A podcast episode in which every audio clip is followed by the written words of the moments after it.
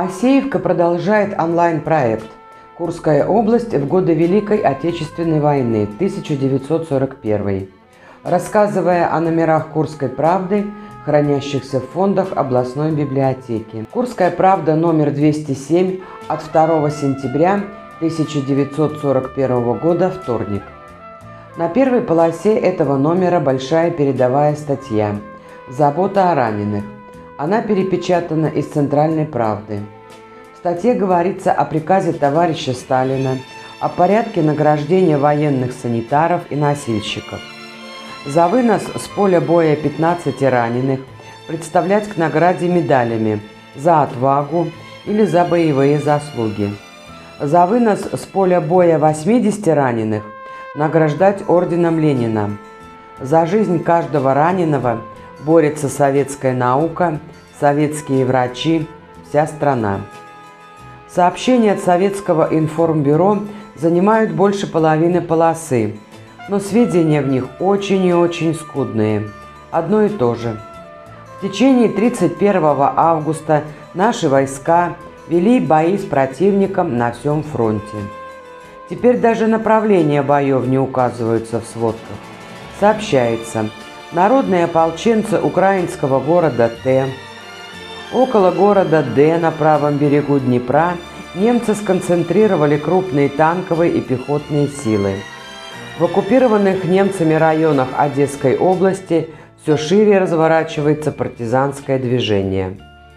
В кратком сообщении указывалось: в ночь на первое сентября имел место налет советских самолетов на район Берлина, на Кенигсберг, Данциг и Мемель.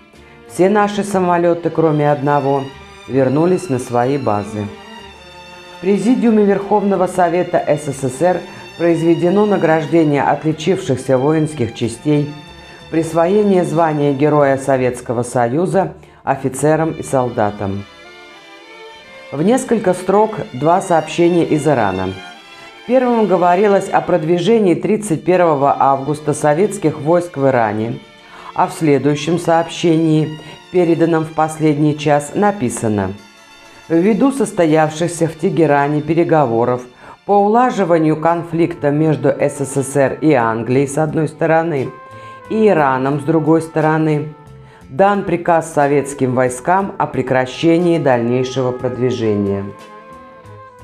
Девиз второй полосы «На фронтах Отечественной войны». Здесь еще одно сообщение от Советского информбюро. Рядом фотография. На снимке деревня Т, северо-западное направление, подожженная фашистским летчиком.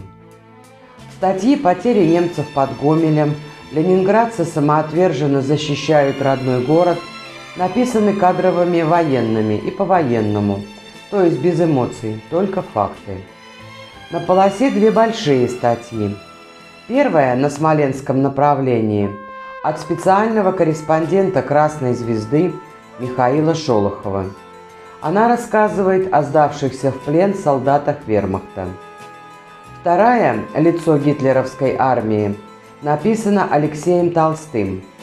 Радио из Берлина заявило на весь мир, что писатель лжет, сообщая о злодействах германских солдат, страшнее которых ничего нельзя себе представить.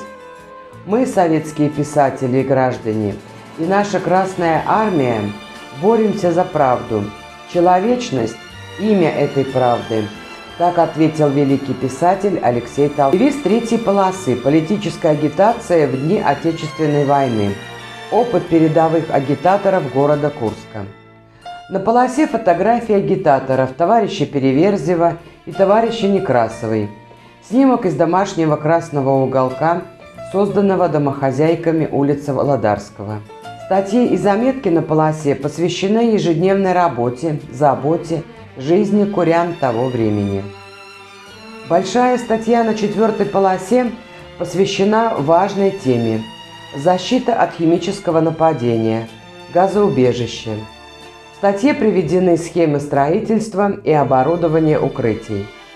Местных новостей очень мало, афиши кинотеатров и небольшая заметка «Пищевые товары из местного сырья». Много международной информации. Фотохроника.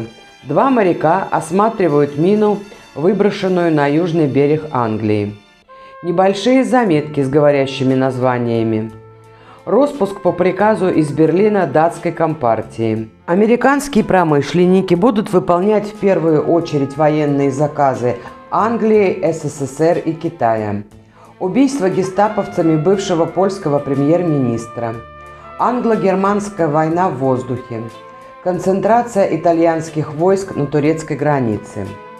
В статье к покушению на Лаваля рассказывается о молодом французе Поле Колетте, стрелявшим возглавивших оккупированную Францию гитлеровских приспешников, премьер-министра Лаваля и других. Поль Колетт специально вступил в так называемые «добровольцы», которые должны принять участие в крестовом походе против большевизма и Советской России. На параде добровольцев Поль Колетт вышел из строя и расстрелял Лаваля и других лиц из его свиты.